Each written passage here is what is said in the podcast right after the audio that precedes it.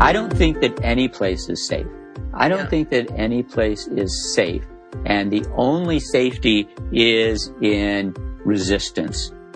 Yeah. The only safety is in joining with people who are resisting this tyranny. And it will happen in the United States. They are going to escalate the agenda and you have very strong people who are going to wake up and say, no, I'm not doing that. You're not doing that to me. It's just, uh, you know, it's a fascist tendon, it's a fascist tactic to have the restrictions be just very gradual and worse and worse. And I guess if we did that, then we can tolerate this. And that's always been the, that's always been the fascist agenda. Ready to live at the higher vibrations, where peace, love, joy, and good health are the daily standard? That's what this show is all about. Welcome to Vibe. And here's your host, Robin Openshaw. Hey everyone, Robin Openshaw, and welcome back to the Vibe Show. Uh, the last interview I did was with one of my two uh, heroes who I believe may have saved one or more of my children's lives and for sure their health. Today I have the profound pleasure and honor of interviewing the second one. The first one was Neil Z. Miller. And today I want to inter- introduce you guys to Dr. Randall Neustaedter, who is a doctor of Oriental medicine, educated in Hong Kong. Dr. Neustaedter, you've got a German name. Tell us your background. Where in the heck are you from? And how did you 30 years ago come to write this book that saved my kids as I was vaccine injuring them? It's very simple. Thanks for having me here. Um, well, the simple story of my origins and my um, my grandparents and father emigrated from Germany in uh, the mid 20th century when all the craziness was going on there. And so I was born here. So that's the origin of my German name. Um, how the book came to be, I was working in a homeopathic clinic in Berkeley, California, and um, taking care of most of the kids that came into the office. And parents asked me about um, vaccinations and what should we do. And so I wrote a pamphlet at that time, which was in the 1970s. So I wrote a pamphlet and then a publisher who's, uh, who was a friend of mine saw it and said, Hey, you need to write a book. And so that's how it happened. So that started, uh, first edition in the 1970s. And so then there were several editions after that as things changed. So that's how it all started. Well, thank you for your work. It's it's just really exciting to me to be able to talk to you because when my first son was injured by the MMR vaccine, I actually didn't connect the two, even though they did happen immediately, and he had been a completely healthy nine pound, twenty three inch baby and then, you know, he got the MMR when he was several months old. And all of a sudden he's in and out of hospitals and emergency rooms and fighting for life many times for over a year. I didn't sleep because I was afraid he'd start coughing and we'd end up, you know, in an emergency room or worse in an ambulance.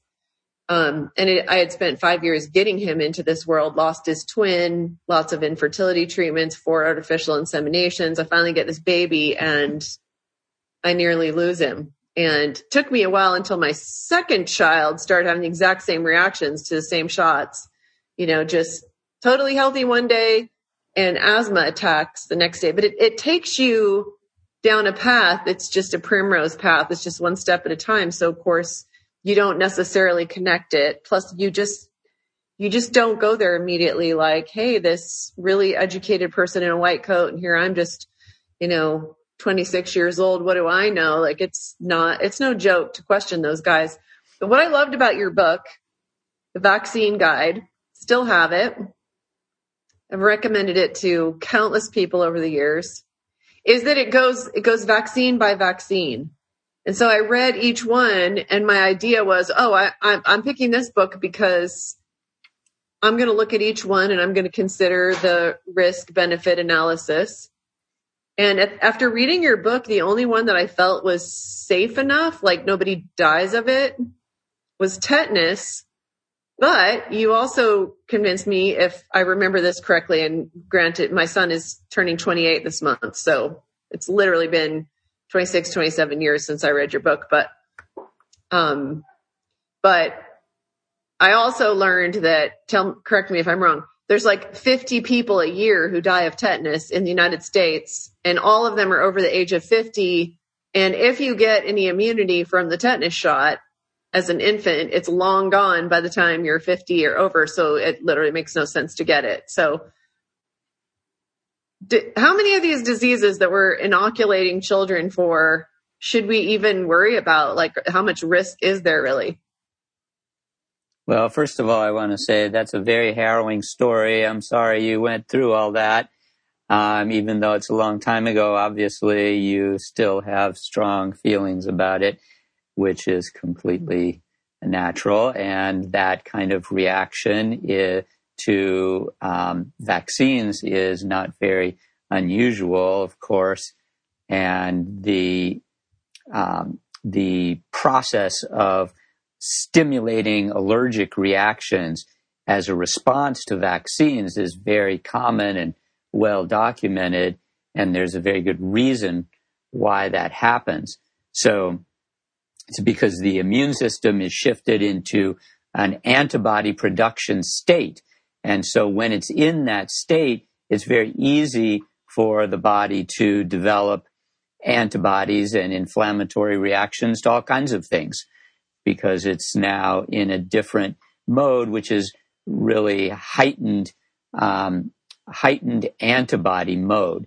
And so that's a re- that's a reason why allergies and asthma and eczema in kids are more common in kids who have had vaccines compared to kids who have not had vaccines. So um, the only other thing you asked me to correct is 50 people a year don't die of tetanus. 50 people a year have tetanus. So tetanus is um, usually not fatal. It is, it can be, but tetanus is so rare. Um, something like 97% of tetanus cases occur in IV drug users. So it's very difficult to get tetanus from a scratch or a puncture wound it just doesn't grow very well as a bacteria in the human body. So my um, my vigilance about tetanus is very, very low.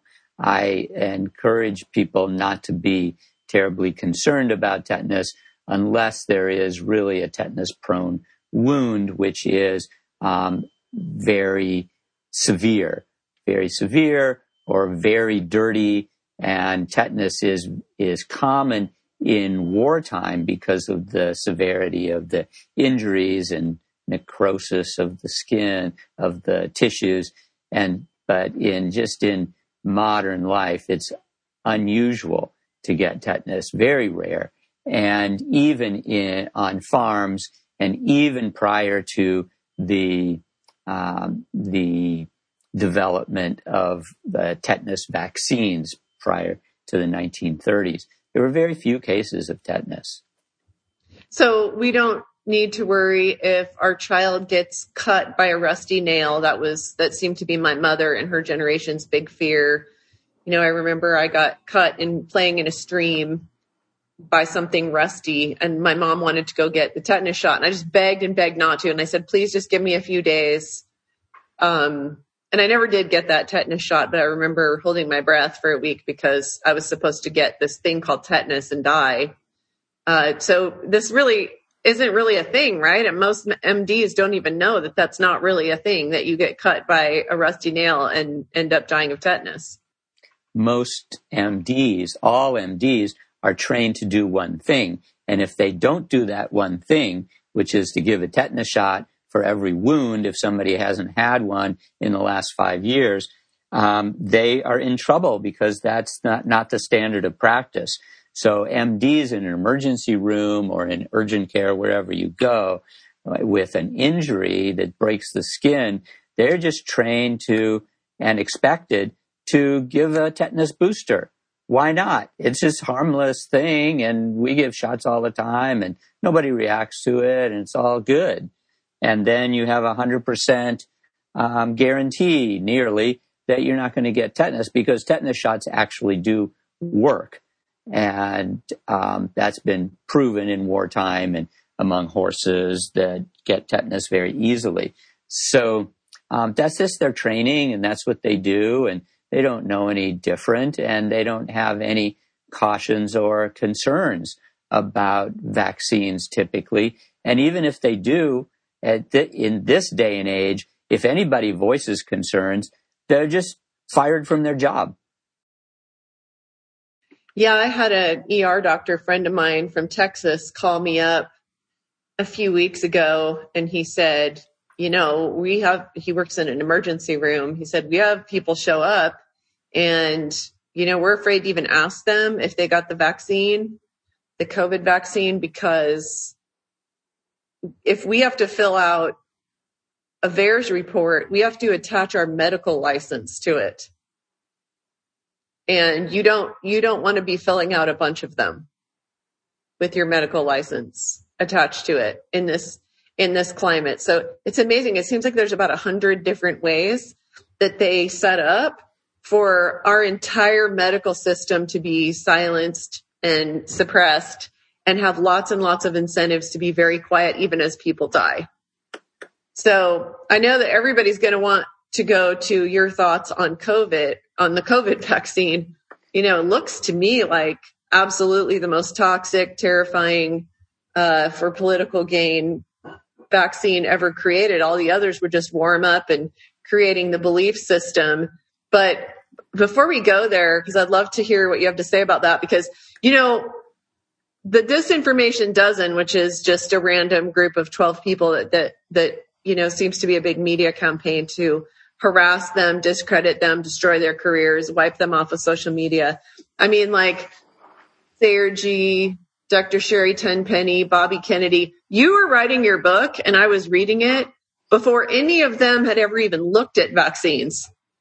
Um, or the ones who are parents, you know, like Del Bigtree, he's not one of the disinformation dozen, amazingly, and neither am I, but um, but it's a, it's a shot across the bow to all of us. I mean, all of those 12 who are being persecuted. It's just a big lie that 65% of the negative information about vaccines comes from those 12 people, but it's a shot across the bow to all of us. Like, you better keep your mouth shut or we will hurt you is basically the, the idea there. But will you, will you touch on smallpox and polio because there's so much about that that Americans think that is false.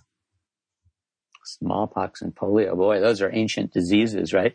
Um, so, but first of all, I want to, I, I would just like to say that being on that list is such an honor. It is such a uh, badge of honor to be identified as such an influencer in the world to so many millions of people who subscribe to all of those people's newsletters that um, it's it's actually quite an acknowledgement that um, that the government and their lackeys in the technology industry um, will actually try to single you out and get rid of you, which they which they will never do, of course, because all those people would rather die than keep their mouths shut. Okay, so smallpox and um, polio. Let's start with polio. So polio was a big scare in the 1950s, which um, brings me to the fear of diseases.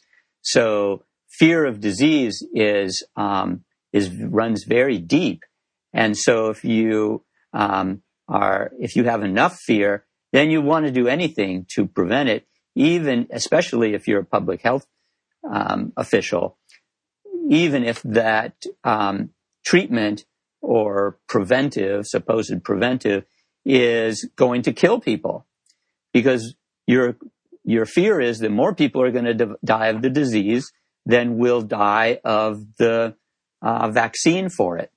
So that's just a simple public health decision, and it's very and it's cut and dried.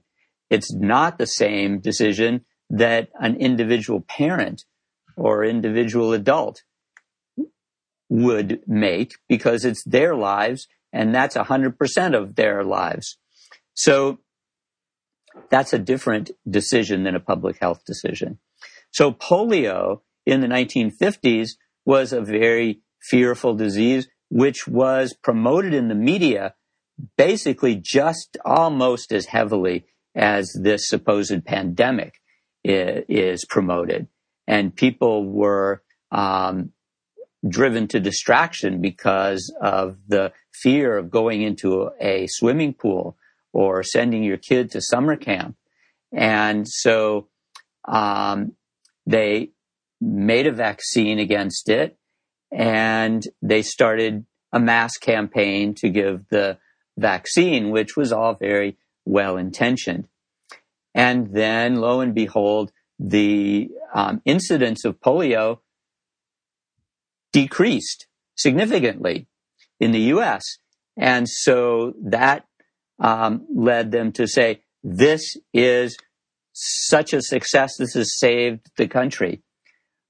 But in England, where they had the same epidemic of polio and they had no vaccine because it was an early um, trial in the United States, the incidence of polio in England decreased at the same rate that it did in the United States.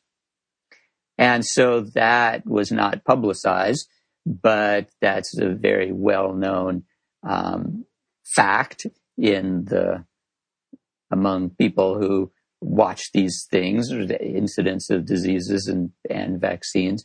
And so it then leads to the conclusion that, well, of course, polio is an epidemic disease that runs its course. It occurred in the 20th century about every 30 years, and it lasted for two or three years in the community, and then it would um, kind of fade away. And so people have concluded that actually that's what happened with polio. And then the uh, the final um, the final um, step in that polio vaccine scenario was that polio died out from the world, and nobody in the world was getting polio anymore except in a few little villages, very rural villages in India and other places.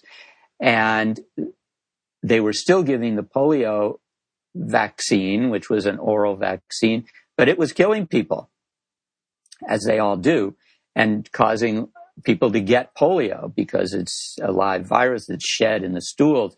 And so anybody changing a baby's diaper is at risk of getting polio if they've had recently had that oral vaccine. So they stopped giving the oral vaccine. They stopped it um, eventually totally.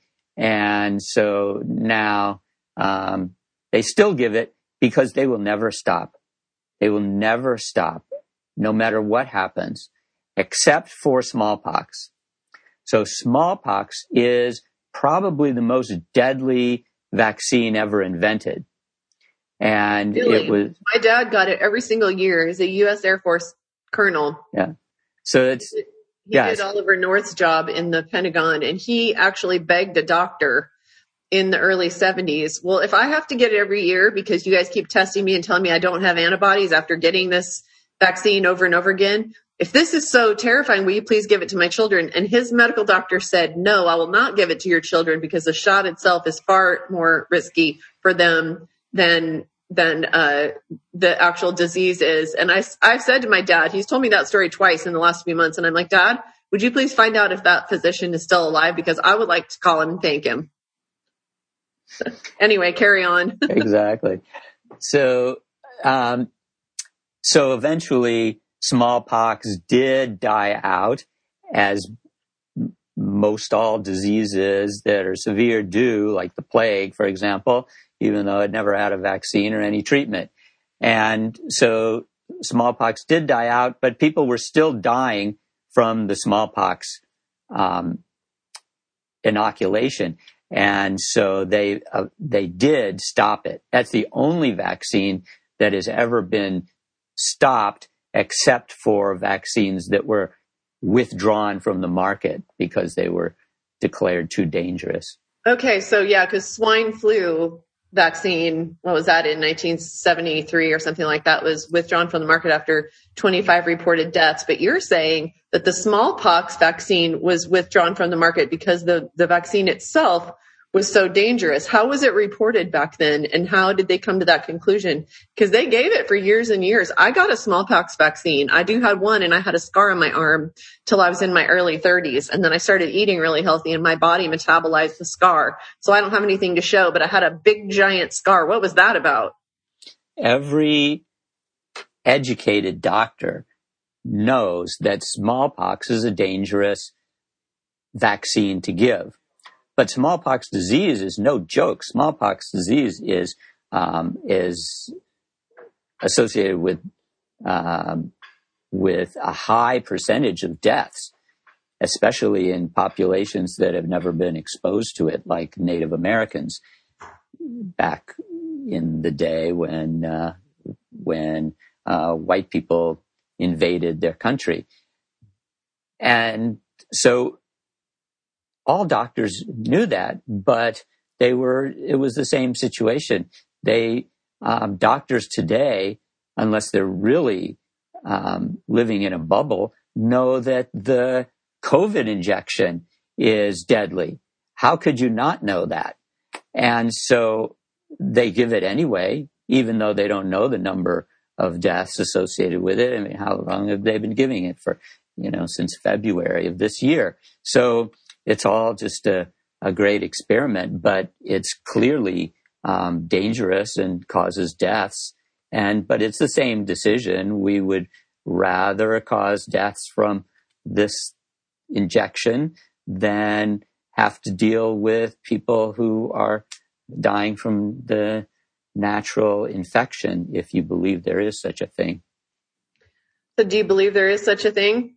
Do you think that they created um, a virus in a lab using gain of function research. I mean, we have spent tens of millions of dollars on that, and we've gone to great lengths to put it through nonprofit, a nonprofit entity, e- EcoHealth Alliance, and Fauci's been involved with this for decades. I mean, do you think that it's a man-made virus inflicted on us for political reasons or escaped from a lab? Or do you think there really is no virus? Or do you think that there's no such thing really as getting sick from a virus and it's all terrain theory.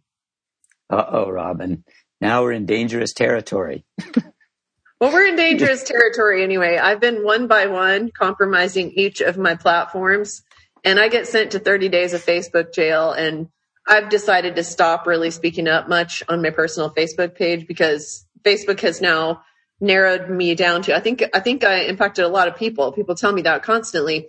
But now they only show my content to people who are, it's like preaching to the choir, right? Like why, why would I compromise my ability to make a living on Facebook, which I've been doing for 14 years to say stuff to people who are already with us? Like the whole point was to wake people up. So I'm kind of leaving my personal Facebook page alone. And it's, it's kind of sad that, you know, I've got thousands of people on Telegram too, but they're all, it's preaching to the choir there too. So they're, they're just silencing us down to next to nothing. But we're already in dangerous territory. But yeah, I am super curious with you. I'm sure you've researched this a lot because you already had so much back knowledge, backstory knowledge on this. Like, what do, what do you think really happened with this virus? Okay. So first of all, I will say that if they expand the list of the biggest influencers to 20, you may be on it, Robin. So congratulations. I, I think that it's really obvious that that's just one of the waves because this um, disinformation dozen, and they also liked the sexy headline of pandemic profiteers. If you actually read the stories, they're literally talking about the fact that these colleagues of mine, I know almost all of those 12 very well, you know, are out there like promoting a summit on cancer, like take um, what do you call it? The truth about cancer. And it, and if you read the story, it doesn't match the headline at all. They're not profiting on the pandemic. They were, we've all been doing things like that. We've been talking about summits on specific health issues for 15 years. I, I'm a grandma on the internet, really. I'm not grandma in real life yet, but you know, we've been doing that forever. And no, we, we all talk and it's like, there's the disinformation dozen, but that was just a sexy thing to say because it's alliterative and it c- captures the imagination of the public. There's nothing true about that 12 people are spreading 65% of information. I mean, with all the pressure, half of America still hasn't gotten the job. With all the pressure, with all the bribes, with all the threats, with people losing their jobs, it's still only half of us who've gotten the job. And I believe more will. The more they take away from us, the more will. But um, yeah, you're right. They'll there there will be a second wave and a third wave. They're just they're just kind of ratcheting up the vice grip. And you know, if it happens to me, it happens to me. Okay, so I would like to uh, divide this discussion into two realms. One realm is the scientific, factual realm of what's happening and what's really the true story and what are false flags and what who is who has good information, who has whose opinions are the most informed among the community of Del Bigtree and David Icke and and Joseph Mercola and Robert F. Kennedy. These are the biggest voices that are discussing these issues with um, some of the most informed and um, and decorated scientists in the world. And so those voices are, are very informed about the science and about the mechanisms of mRNA damage that's done. And, you know, you can add, um, Sherri Tenpenny and Larry Palevsky and, you know, and their crew. And it, just goes on and on. These, these voices are, um, are not going away and they are analyzing the situation. Then they take the, that situation to the government, to the courts, and the government is like, what are you talking about? We, we don't recognize any of that. And you file a claim in court against a drug company or against the government. And the judges are like, no, I'm paid by the pharmaceutical industry. And so I don't recognize your claim. You have to take it to a different court, but there is no different court. So, um, so those voices are informing people, but I don't think their lawsuits are going to go anywhere. Even the illustrious Donald Trump lawsuit against the technocracy is, is not going to go anywhere because the courts hate Trump. So that's one level. The other level is what is going on and why are they so adamant about getting this toxic thing into everyone, everyone. And soon they'll recommend them for children and babies, and they're already testing it on babies in um, in anticipation of being able to um, inject it into 100% of the population. So what is going on? Then you have to turn to the great theories of the conspiracy. Because there is a conspiracy. It's clear that there's a conspiracy among every world leader of every country who gives exactly the same speech on the same day, read off of a teleprompter about hmm. that say the same the same words like the same words and made up words but there there's yeah. five exceptions and they're all dead now there's the four in africa and then the haitian president and they all said no vaccines and now they're dead so. Right. So what is going on with that? There is clearly a an agenda a worldwide agenda to change the world in two different ways. One to make a one world government and destroy the econ- individual economies of countries and reformulate it into their uh, formula. And the other is to depopulate the world. So there is an, a genocidal agenda and there are individuals in charge of that agenda and why. So the why about what is happening can be taken on different levels also. So you can say, oh, well, they, they want to make money just like they always did. Or you can assume that this is a very dark, demonic effort that is, um, that is beyond human. And promoting transhumanism, converting people into robotic machines in a very slow process, but um, a process that is um, progressing and starting with our cell phones that we're all dependent on now. And next is uh, is Elon Musk's planting of a chip in your head that's going to connect you to all things, all sources of knowledge. How wonderful! Play video games in your in your head, and so those are the levels that we're dealing with. So what you're ta- what what you're talking about, what Del Bigtree is talking about, is the facts, the facts that are on the ground, that, uh, all of which you have um, mentioned, and those are the um, the results. Those are the effects of this illness, the cause of this illness, which is a genocidal agenda against humanity. And, um, and I want to applaud the European people, the European people who are amassing by the tens of thousands in front of their houses of government and saying, we are not going to let this happen again. We have, we saw this in the 20th century in Russia and in Germany and Eastern Europe, and we are not going to allow it again. Do you do you feel like that's why um, in Europe they have a million people in the street, and we've seen it over and over again, not through mainstream media, of course, but in other places, alternative media, social media, Berlin and London and these other big cities, do you think it's that it hits so close to home for them that they just know more about history and they do know more about history and they know what the Nuremberg trials meant and they know what the outcome was, the code that came out of that that applies to countries like the United States. Do you think it's that, Dr. Neustaedter, or do you think that it's just that uh, Americans are being more passive because this thing isn't as evolved here?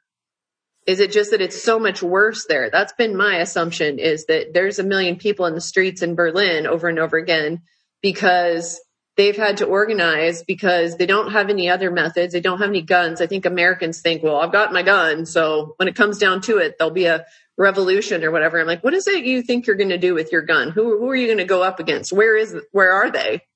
Um, but in my opinion, tell me if you think I'm wrong. I just think that Americans just still think that we're magical and that it won't happen here and that, that things like that happen in other places. And we haven't gotten to the level of food scarcity yet. And enough of our small businesses shut down for a long enough period of time. Like they're just in a far more advanced state of socialism, almost communism.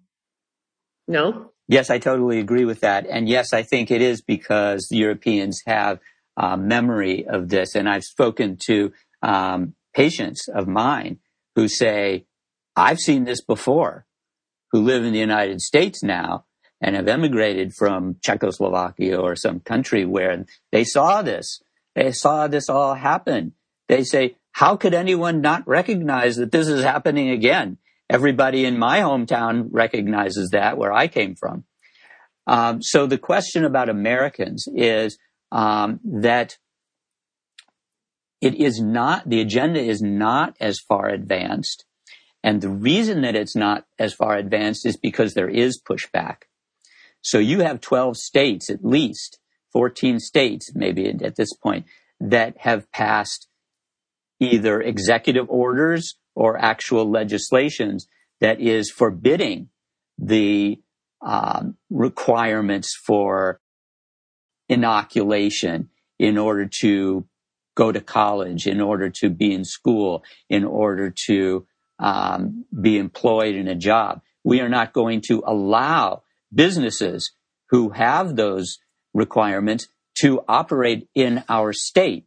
So that pushback is very significant and and hated by the government, but um, but it is happening, and it is part of the Arise USA Libertarian um, Voices of Freedom movement, and so um, there's much more caution about instituting these things, and it leads Biden to say things like, "We are never going to have a federal passport," which is clearly not his agenda, uh, because he wants it like crazy.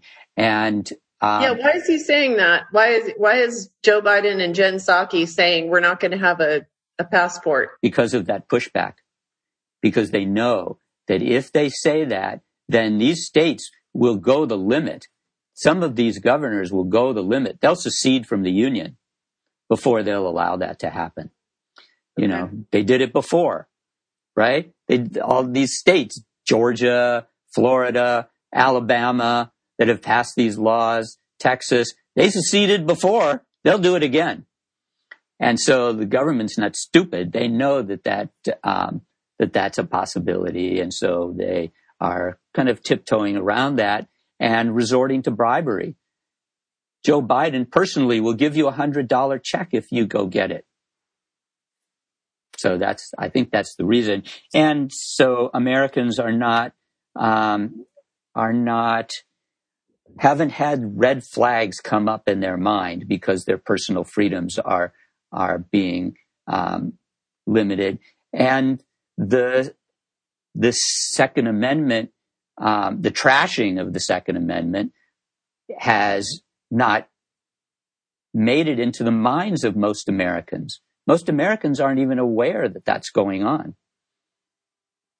because the media is what they listen to, and the media is uh, not allowed to report that.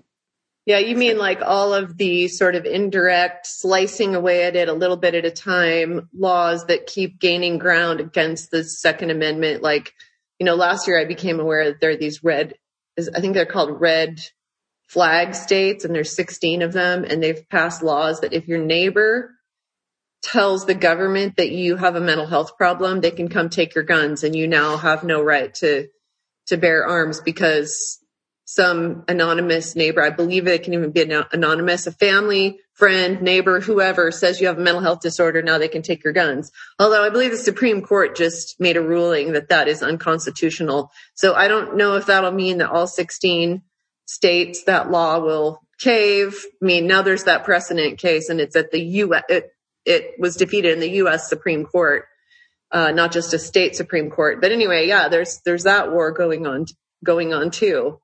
Well, so, you, um, so you have the press secretary of the president of the United States getting up before uh, press room meeting in a, um, a meeting that has gone viral, of course, now which it, where she said that we are feeding as informants people to the technology industry who we think um, should be silenced. And so clearly that is a statement that says the First Amendment no longer exists. They haven't gotten around to the second, figuring out how to get to the Second Amendment, the right to bear arms yet, because um, that will lead to outright war among a civil war among people who say, "Oh, not in my house, not in my house. You're not taking a gun." Yeah, my guess is the fact that there are millions of well-armed Americans is the reason, like the reason why we aren't in the more advanced state of losing our medical rights that the EU is. I mean, we're still, we're still going the same direction. It's still coming here, but I agree with you. I think that what's in the way of us being Europe is the guns. They just, they know we have guns and millions and millions of them. I think they'd like to figure out how to only sell ammo that's marked. But anyway, personally, yeah. personally, I think that they're just biding their time. They're just biding their time until they have robotic soldiers in an advanced enough state and have enough of them um, produced so that they can have a Terminator type um, situation where a gun is not going to do you any good against a robotic soldier. And so, you know, uh, I'll tell you a story. My daughter lives in a town where the citizens of that town, I think the population's 500, have the one highway that goes through the town dynamited on both ends of the town so that they can destroy the road so that nobody can get into their town. With the, with the vaccine, right? I think I saw that. With anything, with anything, in any sort, in any situation. And you know they're armed to the teeth too. And yeah, this is a little, and this is a little innocent rural town of farmers. I was going to say those are the those are the places where you have a big um, majority of people who, you know, they they eat what they kill, or they have to kill what they eat, whatever that saying is. So they're all conservatives. you really, you really, you're going to be a conservative if you have to actually kill what you eat. If you're a government worker, it's really easy to be liberal because you don't have any idea where money comes from. It just arrives, just arrives every two weeks in your in your um, bank account as long as you go punch in at 9 a.m. and leave at 5 p.m. or something like that. So what what what message do you want to get out there? I I was honestly hoping you'd tell me a different story. Every expert I have on tells me the same story about what they think is going on here. So I think that we all have to prepare. What are some of the ways that we can prepare and what are some of the ways that we can stand up to this that you think will actually work? I personally agree with David Icke that the only way to succeed is not to comply. Do not comply. Don't wear a face mask, which is totally useless and just a um, uh, oppression measure. Um, refuse to get this injection, no matter what no matter what the requirements are. And even if they say you have to have a passport in order to buy food, in order to get into a food store, it is the beginning of the end if you start complying in that way. And uh, and I encourage parents. I live in California. My practice is in California. I have parents um, asking me constantly what to do, and I tell them, and they do. Get out get out of California, go to a safer state where they're less likely to, or or completely unlikely to um, institute these kinds of um, draconian, tyrannical, totalitarian, fascist requirements. I like it. When are you leaving California? Oh well, I don't have little kids. My kids are all grown up, so um, you know, I've got a, I've got a little, um, exit route to Utah where my daughter lives. And she said, okay, come, come, come. Every, every month she says, you can come now. I'm from Utah and I just ran from there because it's really, really bad.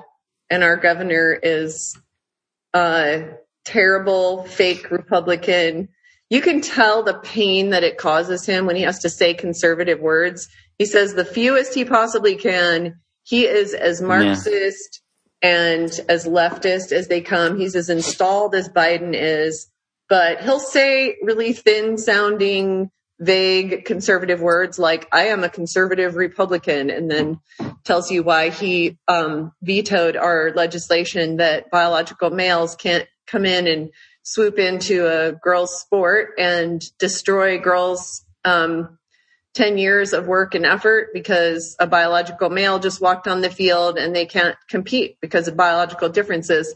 Um, he he votes like that and he votes like that over and over again. And I think he's just uh, peeing his pants to get critical race theory into the schools. It already is in the schools under different under a different name and he's peeing his pants to force us to get the vaccine. But he will say very vague very, very vague words about, yeah, the kids aren't going back to school in a mask. That's Governor Spencer Cox, everyone. Watch and wait because guarantee you the kids are going back to school in a mask. And he did say that on camera that the kids aren't going back to school in a mask.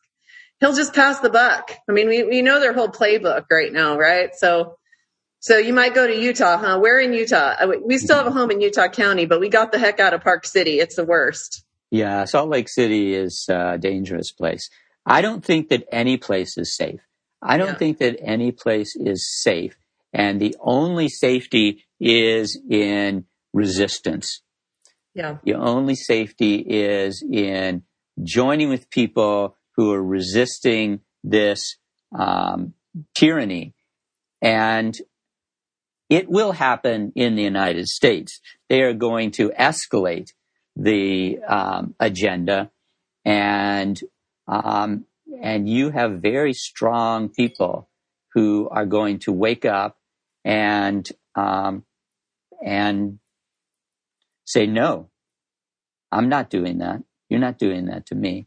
It's just uh, you know it's a fascist tendon. It's a fascist tactic to have the restrictions be just very gradual and worse and worse. And I guess if we did that, then we can tolerate this.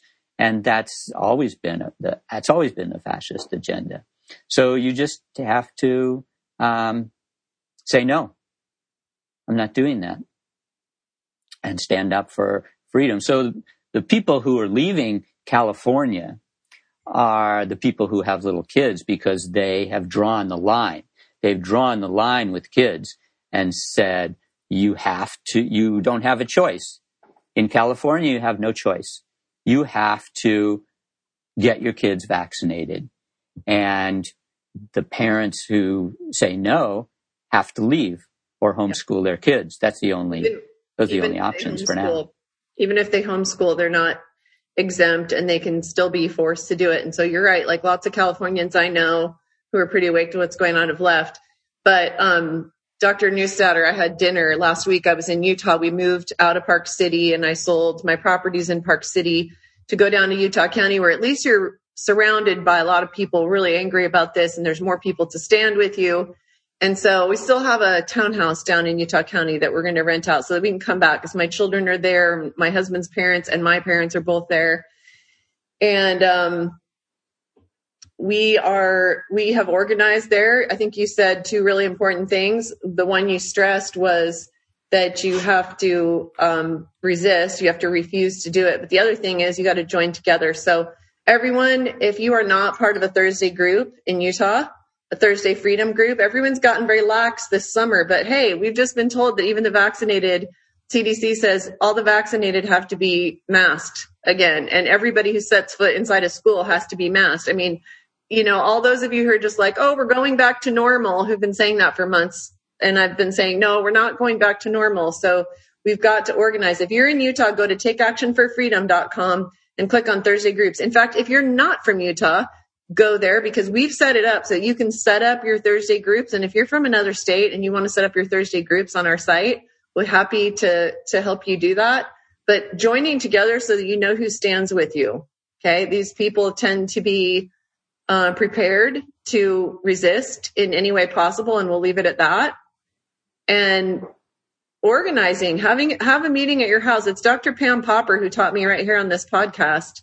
Taught me that. I've interviewed everybody on this show from, as you said, Bobby uh, Kennedy to Joe Mercola, who lives 20 minutes from me here in Florida. So I'm a refugee from Utah, and it was a strategic location to come to Florida. And I absolutely agree with you that there is no safe place. We looked at going to Mexico and uh, what we concluded in Mexico, we have temporary resident visas there, is that the United States could fall for a very, very long time before it hits the level that Mexico is already at, just in terms of infrastructure and uh, terror of La, La Policia and fragile supply chains. And so I understand why people go to Mexico or Costa Rica or whatever because it's cheaper. I understand that. But my friends for whom they went for different reasons besides that it's cheaper, they're all coming back.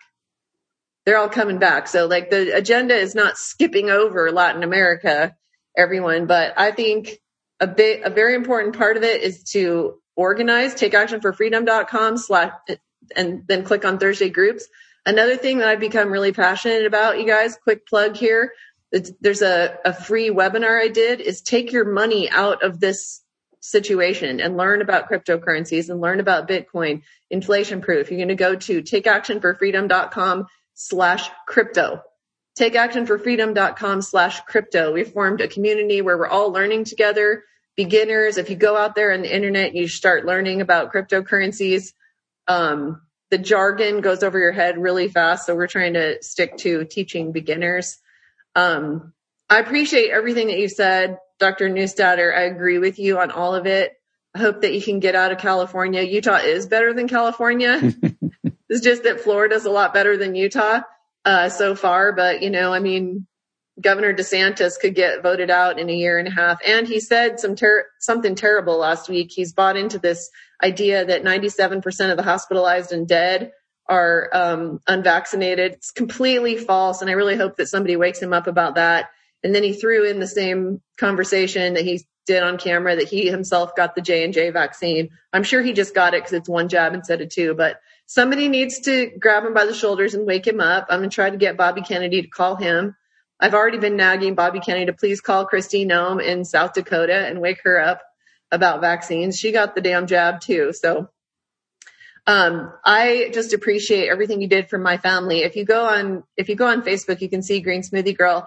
Um, a few hundred thousand people following there on our newsletter list and everywhere else we have a reach of millions. And the only reason I bring that up, it's not something I normally say, is that I've been talking about your work for the 15 years that I've been online and you didn't even know me.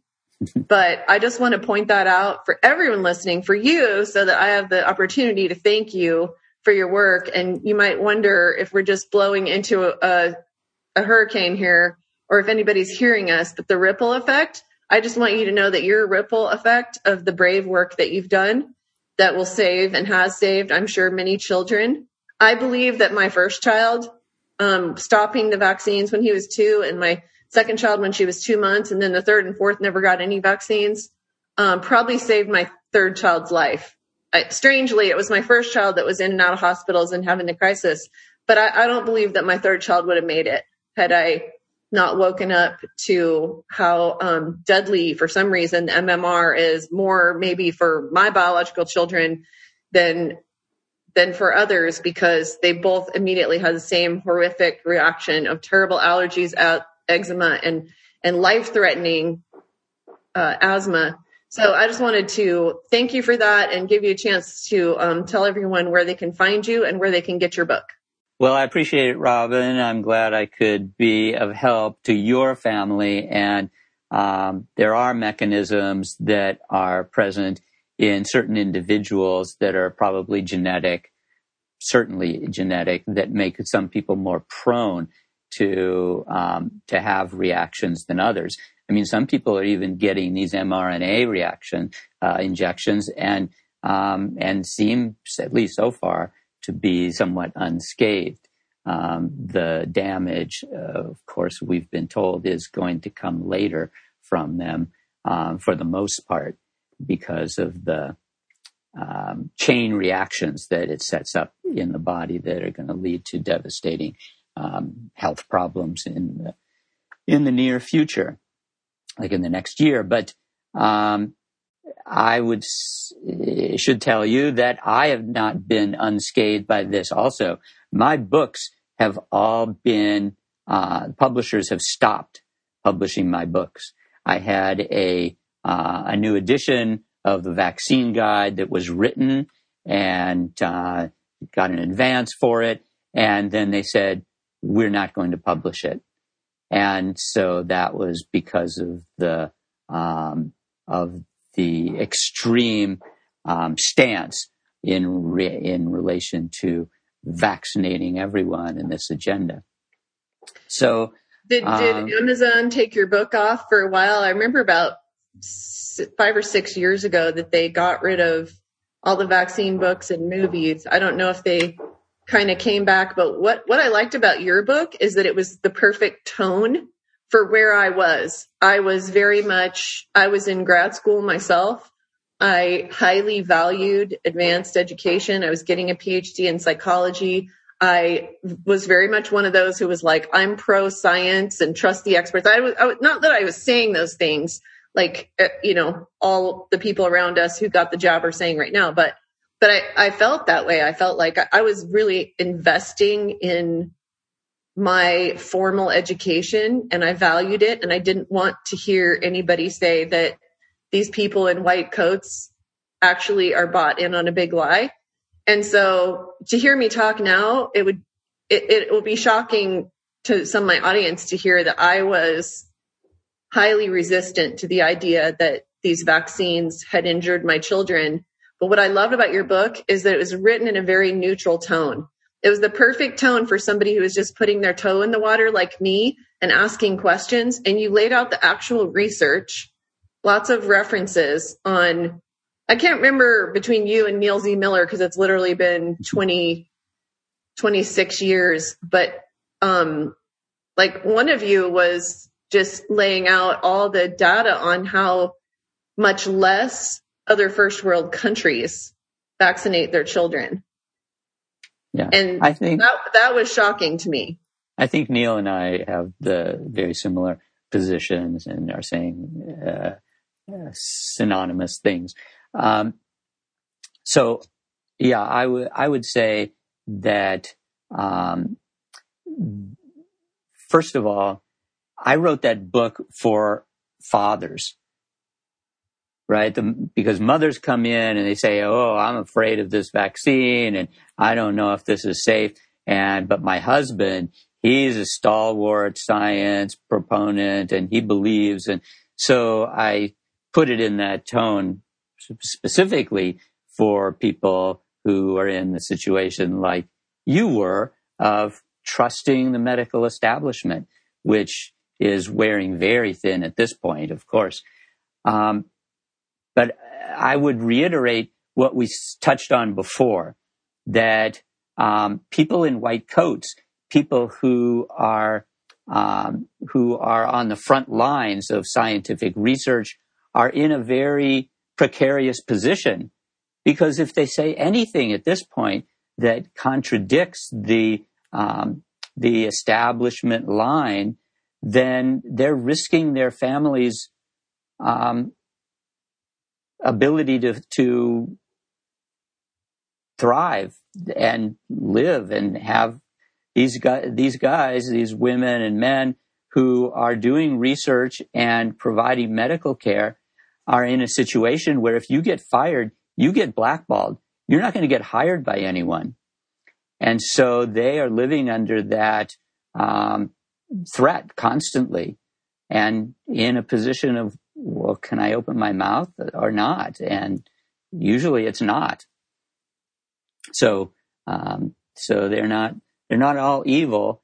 They're not all um, on the payroll of the pharmaceutical industry directly but they're all educated by the pharmaceutical industry. And often that's all they know because the education is so consuming that you, you don't even have time to consider anything else in medical school or getting a PhD other than what, uh, what you're told the, as the party line.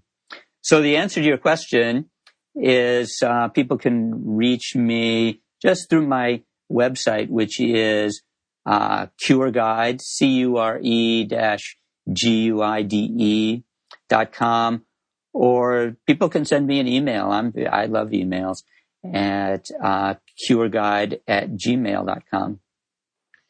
I love it. And there's a lot of vowels in his name, everyone. It's Dr. Neustaedter. I've had to spell it for many, many people. And it's funny that you say that you wrote that for the men because I was in uh, Switzerland once and I had a woman saying, I don't want to, I don't want to vaccinate my daughter, but my husband, who is Swedish, says we're going to follow the Swedish plan. I think they lived in North America somewhere, maybe Canada. And, and she said, what would you do? She goes, my husband is absolutely adamant. And I said, well, I can tell you what I did do. What I did do is that I stopped vaccinating my children and I didn't tell my husband. Okay. Now later I would divorce that guy. And I was, certainly wasn't planning on that or else I wouldn't have had four children with him. But in, in hindsight, I'm really glad that I made that decision myself and didn't involve him in it because you know, in the horror of divorce, when the party who didn't want the divorce, which in my case was him, you want to strike back at the person you're mad at, you could just take those kids in the car and take them over to the pediatrician. And the pediatrician's going to have no problem injecting all those kids. And so I'm really glad I never told him that. And now that they're all adults, I can say this um, out loud, but I'm not kidding. And a lot of the reason why wasn't that I was thinking, oh, well, in case I divorce him, I don't want him to know. That, that I wasn't thinking that. I was thinking about how terribly punishing it was. The one time at a girls' weekend away, I told a group of girlfriends that I had stopped vaccinating my children, and the the reaction by especially one particular friend was so angry and violent that I was like, I think I'll never talk about that again um, to anyone. So my, not only did I not tell my husband, I did not tell his family. I knew they wouldn't like it. Um, I wouldn't tell my current husband's family either. That's not something that I would tell them. So there's that. But then what I told her, what I suggest you do is that you give your husband Dr. Neustaedter's book and say, I will vaccinate if you will read this book first. And we have a conversation about it. So I think there that um, you were very fortunate because I know lots of um, women who have had the conversation with their husbands when they were married and and uh, they have some disagreement about it and then they get divorced and the father takes them to court. And yeah. the judge says we're we're doing the vaccines. Why wouldn't you do that? That's a standard that's a standard procedure.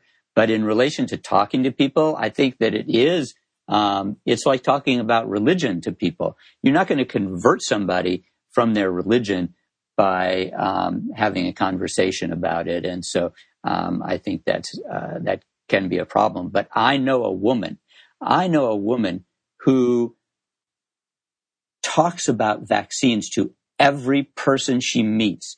She goes into the grocery store and she tells the checkout person how dangerous vaccines are.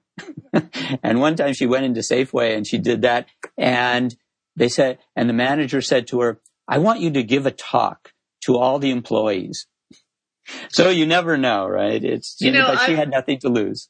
I've followed people out of restaurants when I heard recently here in Flagler Beach, Florida, where I live, we heard a, a woman who appeared to be about 30 years old and her parents were bullying her about that she's going to get the vaccine. And she was kind of like, I don't know. And I, we we got up and walked out of the restaurant right behind them and I and I stopped the young lady and I said, please get a different opinion besides what you're hearing from your parents because there are tens of thousands of people who are seriously injured who wish they didn't get that vaccine. And so I think you're smart to ask the questions you are. It was none of my business. Stuck my nose right into a family's business. I have a, a guy friend who keeps with him, uh, something some resource to give every pregnant woman he sees.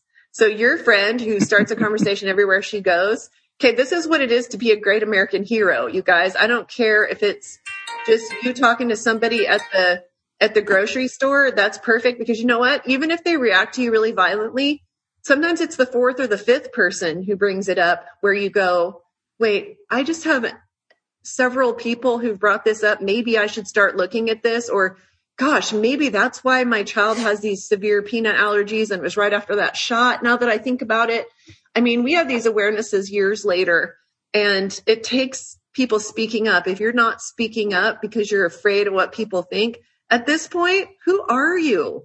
Who are we? What, what are we here for? What is the point of our existence if we aren't willing to speak up when people's lives are at stake?